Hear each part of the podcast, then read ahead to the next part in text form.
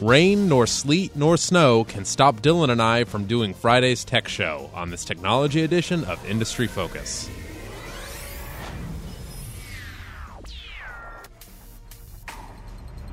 Greetings, fools. Sean O'Reilly here at Fool Headquarters in Alexandria, Virginia. It is Friday, January 22nd, 2016, and possibly getting trapped at HQ in a blizzard with me is Dylan Lewis. Dylan, um, do you think we have enough supplies to last through the weekend should the worst happen? I think, given the stock market and Good, what's yes. available there, I, that's our, our subsidized pantry at HQ.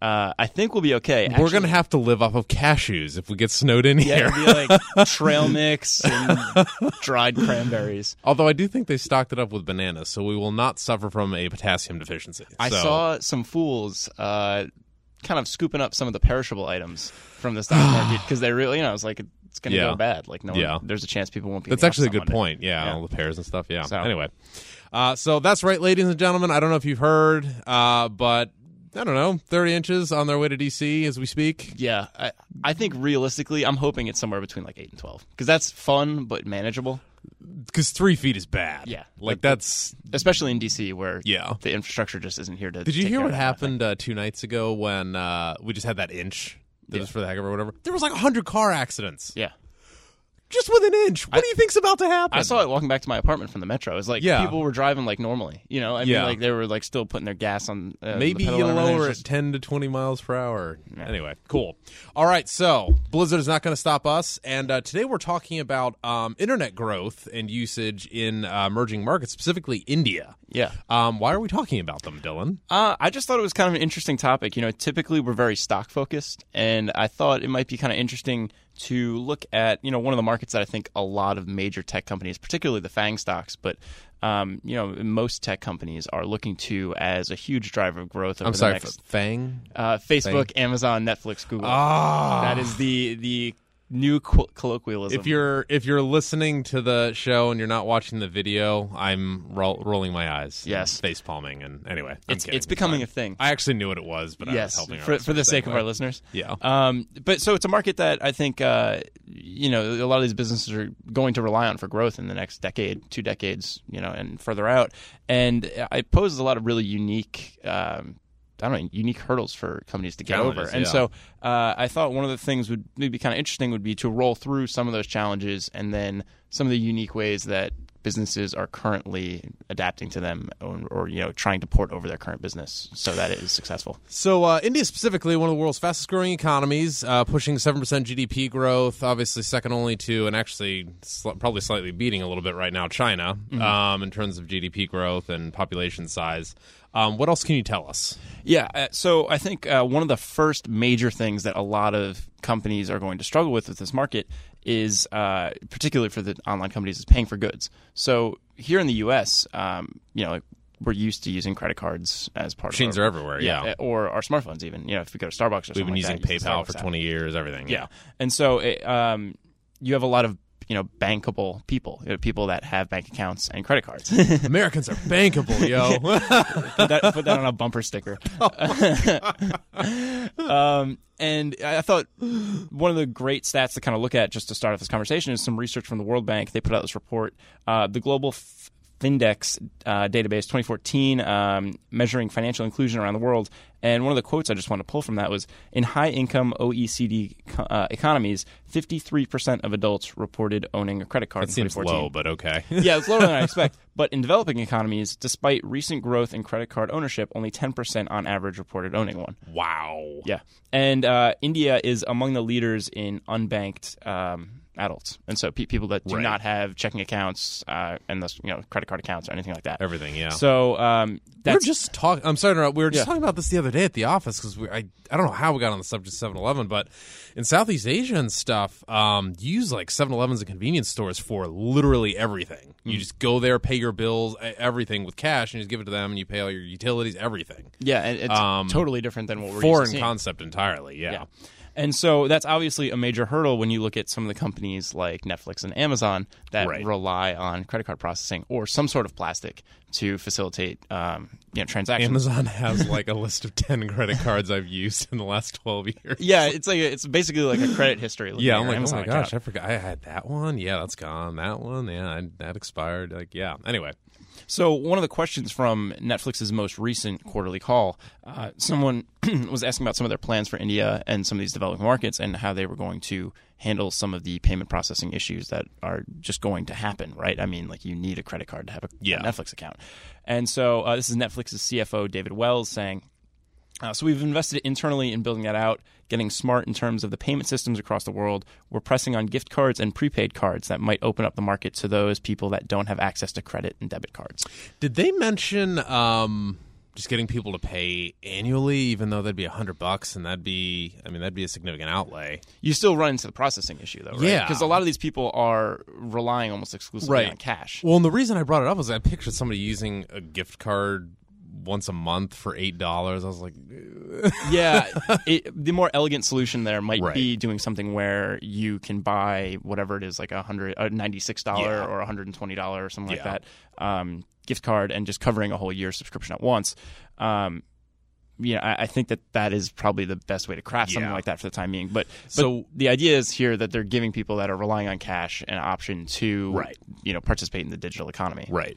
Um, so what's Amazon doing? I can't wait to see what Jeff Bezos is doing. Like, There was uh, first off, if this is something you're interested in, there was a fantastic article put together by Fortune. Uh, it's called "Amazon Invades India," and it talks. I mean, that is like an ominous uh, headline. yeah. But it talks all about the various initiatives that they're putting in place and how much they've had to adapt their business to handle what's going on there.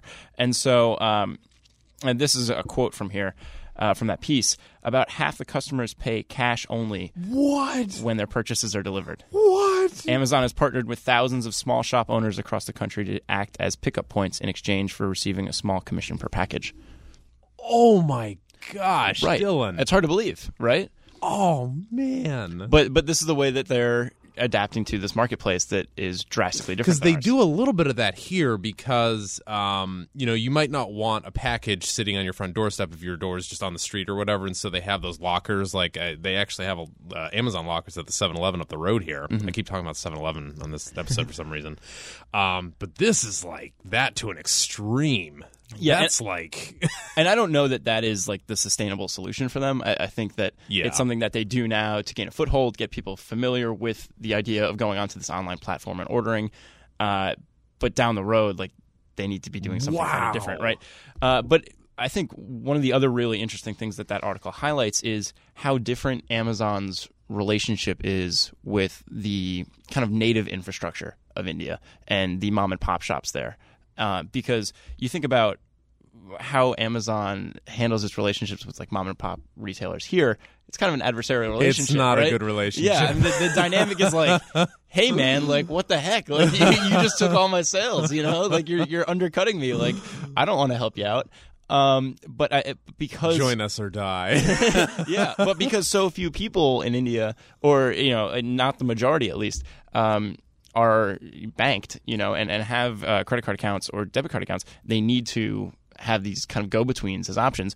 Another big thing that uh, this Fortune article talked about was um, the delivery delivery infrastructure in Amazon.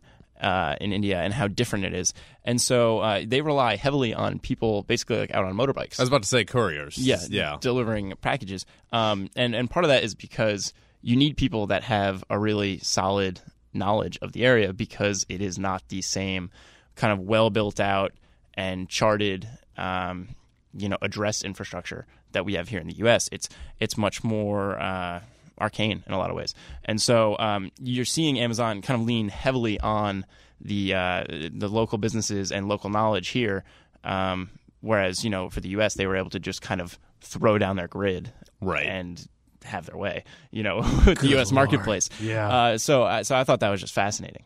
Wow. Okay.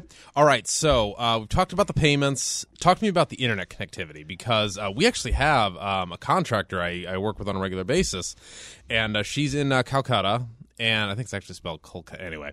um, and uh, she's had connectivity problems from time to time. I mean, it's awesome and she can work with the fool and all this stuff or whatever, but I mean, it's not been flawless.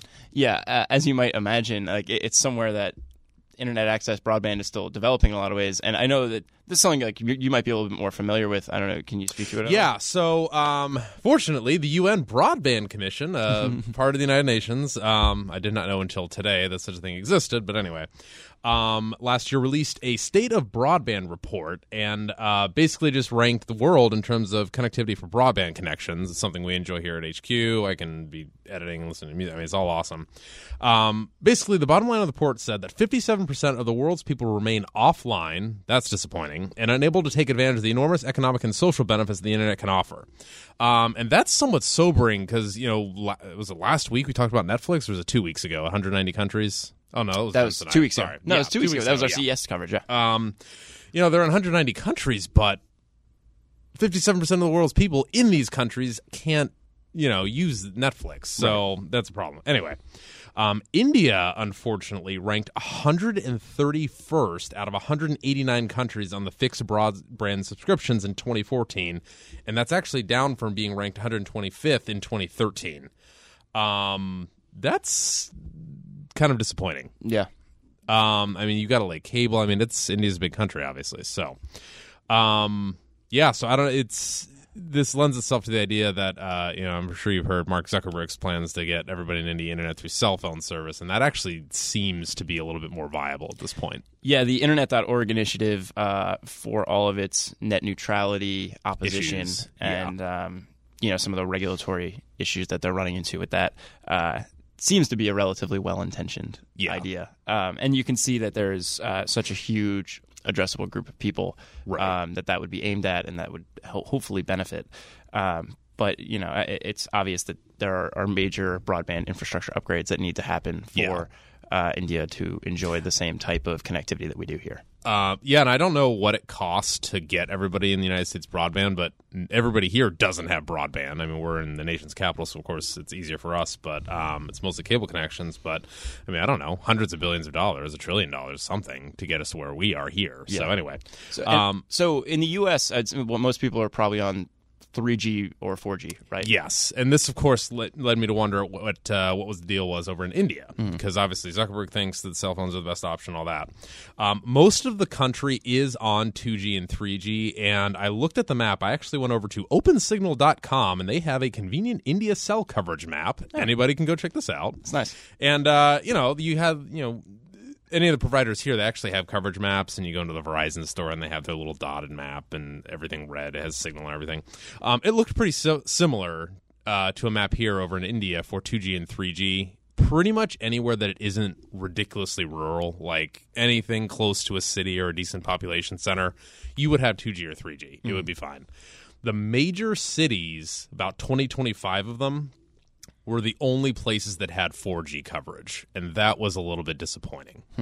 Um, that includes con- cities like New Delhi, Calcutta, Hyderabad, Mumbai, and there's no 4G coverage outside of these major cities. There's about 20, 25 of them by my count. I just ballparked it, but um, they're they're they they need a few more towers, I think. And so uh, the big issues with these types of connectivity problems is A, there are people that aren't connected at all, and B, there are people that are connected but aren't on networks that Right. would support streaming, or Exactly. it would make streaming prohibitively expensive, right? If they were on like a per Right. megabyte type plan. And that's a problem for uh, Netflix in particular because they obviously do the streaming. Not as much a problem for Facebook because I mean we're we're used to video ads and everything, but really Facebook is just you know reading and looking at people's photos and stuff. So not as bad as Netflix. Yeah. Um, and I think that there are two distinct different ways to kind of attack this issue, and two tech companies have kind of different done it differently, and I've kind of like both of them here. Um, so it's kind of similar to what you were saying with Facebook. Um, one of the things that they did was roll out what they call Facebook Lite, and the Is it what I had in college? Is that what it is? Oh, probably. I, it's probably similar to that. Um, but it is uh, for mobile users, and basically, it is a stripped down version of the app that requires you know far less. And it's connect- lower calories. Yes, yes, and it tastes great. Um, and basically, it's for low bandwidth connections. Um, I think as of their most recent conference call, they have like 50 million people on that. Oh wow! So I mean, it's definitely gaining traction, um, and it's a nice way to get your platform out there without being so expensive and having it be so onerous for people to you know try to access it. Right. The other way uh, that you can kind of get around some of the connectivity issues is uh, let people get content when they have strong connections. And this is something that YouTube has done very well. Uh, YouTube is extremely popular in India um, since like I think the maybe like 2007 or so. It's been there. Is it the same business model there? Like it's just ad based and then cool. Okay. Yeah, and uh, so Google introduced uh, offline video playback in India, and um, you know among several other markets, I think uh, the Philippines, maybe Yeah. Indonesia too. But the idea being, you can access content that you want to watch when you have it. And download it so it's offline. Does this require a big hard drive or anything like that? Uh, I mean, it depends on the file size, but for Yeah. the most part, this is uh, this is all mobile oriented. Okay. So, I mean, it it's- is it's- doable on phones. Yes. So And so you then have it for 48 hours to access. And so, say you are in a city center where you have fantastic coverage, um, you can, you know, whether it's music videos or TV shows or something like that, that's Yeah. available there. Um, you can have it so it's offline. You know, just click the button that you need to, and Yeah. then watch it when you're back home. Um, so, so that's one way that they've been able to. that would to totally market work because well. I've got, you know, I don't know, 20 or 30 one minute videos of, you know, my kid running around and doing crazy things. And theoretically, you know, I could have 10 YouTube videos that I downloaded today and keep them and everything. So, yeah, that's not too crazy at all. Cool. Okay. Well, before we move on, I wanted to point our listeners to the re- newly redesigned focus.fool.com. There you'll discover a special offer to join the Motley Fool Stock Advisor newsletter to start your year off foolishly. All loyal IF listeners have access to a special discount on Stock Advisor that works out to $129 for a full two year subscription. Just go to focus.fool.com to take advantage of this offer. Once again, that's focus.fool.com. Um, so, Dylan, what are some of the other issues they're going to be a little bit harder to address? Because obviously, YouTube's having some success with their offline uh, offline downloading. Facebook's just having Facebook Lite. That's not the whole problem, though. No, uh, there are some other issues. Like like we've said, you know, tech companies have been very good about finding creative solutions to cater to uh, Indian consumers right now. Um, I, I do think that there are some things that are going to be a little bit tougher to get around. Um, one of them being there's this very pervasive culture of ad-supported models um, in India, and you know, not a problem for your Facebooks and Googles. Um, a little bit more of a problem for Amazon, depending on you know uh, how much of a how much appeal you think that their prime streaming Yeah. option really has. Um, but obviously, this is like, tough for Netflix, and so um, there's another fantastic article I'd just like to point some of our readers to. Uh, India offers atypical video challenges. Is something from the Times. Uh, I think it came out in late December of last year. Um, and one of the companies that they profiled uh, was Eros International. Uh, this is actually a publicly traded company uh, Yeah. on the U.S. exchanges. Um, and they're a studio that is, in a lot of ways, kind of the Indian Netflix. And uh, rather than just have the premium model of $8 or so a month, um, they have a free kind of limited catalog option for um, people, and it's ad supported.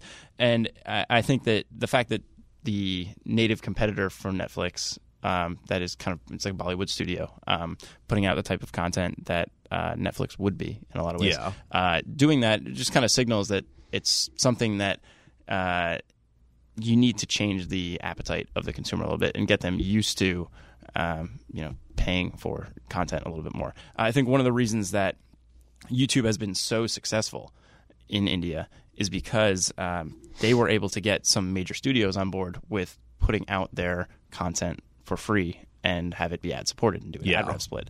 Um, there wasn't really a like rerun culture uh, in India for a while, and YouTube and Google did a lot of convincing to get those studios to say, "Hey, like once you put this online, people will still want to watch it." Right. and um, you know they've enjoyed some nice ad rev splits because of that. So, uh, so I do think that that's one thing that is a little difficult to overcome. Um, you know, kind of on the same note, I mean, like torrenting uh, in parts of Asia and India in particular is you know just everywhere. You know, Right. very pervasive. And so, um, so that's another thing. And I think torrenting also plays into the idea of only having limited connectivity yeah. right? Yeah. and, yeah, and, yeah. and so, you know, if you know that you're going to have really great connection for three hours while you're hanging out with your friends or something like that at the library, then you're going to take advantage of that. Download something that you can watch offline, you know, if it's a full length movie or something like that, uh, and then watch it when you're back home because you have it uh, Right. an offline file. Um, so that's just kind of another issue. I, I think that'll be particularly difficult for, like you said, like Amazon's streaming option and uh, Netflix's streaming option as well. Yeah, and I'd have to think that this problem will eventually get solved because, as I understand it, um, India's film industry with you know, studios like Eros, I mean, it's fairly sizable. And I, could, I have to imagine a world where Jeff Bezos would want to get in on that and distribute it through Prime or something. Yeah, and, and in the, uh, the Fortune profile on Amazon and their efforts in India, they said like this is a trillion dollar opportunity. Like you know we are Yeah. we are looking to explode in India. Yeah. and so um, they are throwing a ton of money at it, and I'm sure they will crack the code. Um, you know, like we said, that it took some creative solutions to really cater well to the market. Um, with some of the other issues, I'm sure that there these companies will do the same here with, um, you know, torrenting and kind of the reliance on the ad-supported model and that familiarity. But it might take some time. Cool. Okay. Yeah. Well, thanks for your thoughts, Dylan. Always a pleasure, Sean. Before we go, Yes. uh, we uh, we over at Fool.com have put together a list of the best articles from 2015. Do you know that? Yeah, I did. Yeah. I've actually read them all. So the editors went through what the 20,000 plus articles published in 2015. We did not do that many. I think we did, yeah, because Wow. we, we're over 2,000 a month. Wow. So, all right. Yeah. Uh, so the editors at Fool.com have gone through the over 20,000 articles published in 2015 and handpicked, I don't know, maybe the five or six best from each month. yeah. And have put it all together in a nice, nifty little report uh, called Fool.com's Recommended Reading 2015. And so if you are interested in getting it, uh, would you email industryfocus at Fool.com? Yep, we are more than happy to send it to you. Um, and again, that's just industry uh, industry focus at fool.com. And of course, if you have any questions about the show or suggestions, feel free to email us there as well. And uh, I think that does it for me. I think I can yeah, sign off now. awesome, cool. and you need some water. It sounds like. yeah, I'm getting there. Uh, and as always, people on this program may have interests in the stocks they talk about, and the Motley Fool may have formal recommendations for or against those stocks. So don't buy or sell anything based solely on what you hear on this program. For Dylan Lewis, I'm Sean O'Reilly. We're going to go build a snowman. Thanks Yeah. for listening, and Fool on.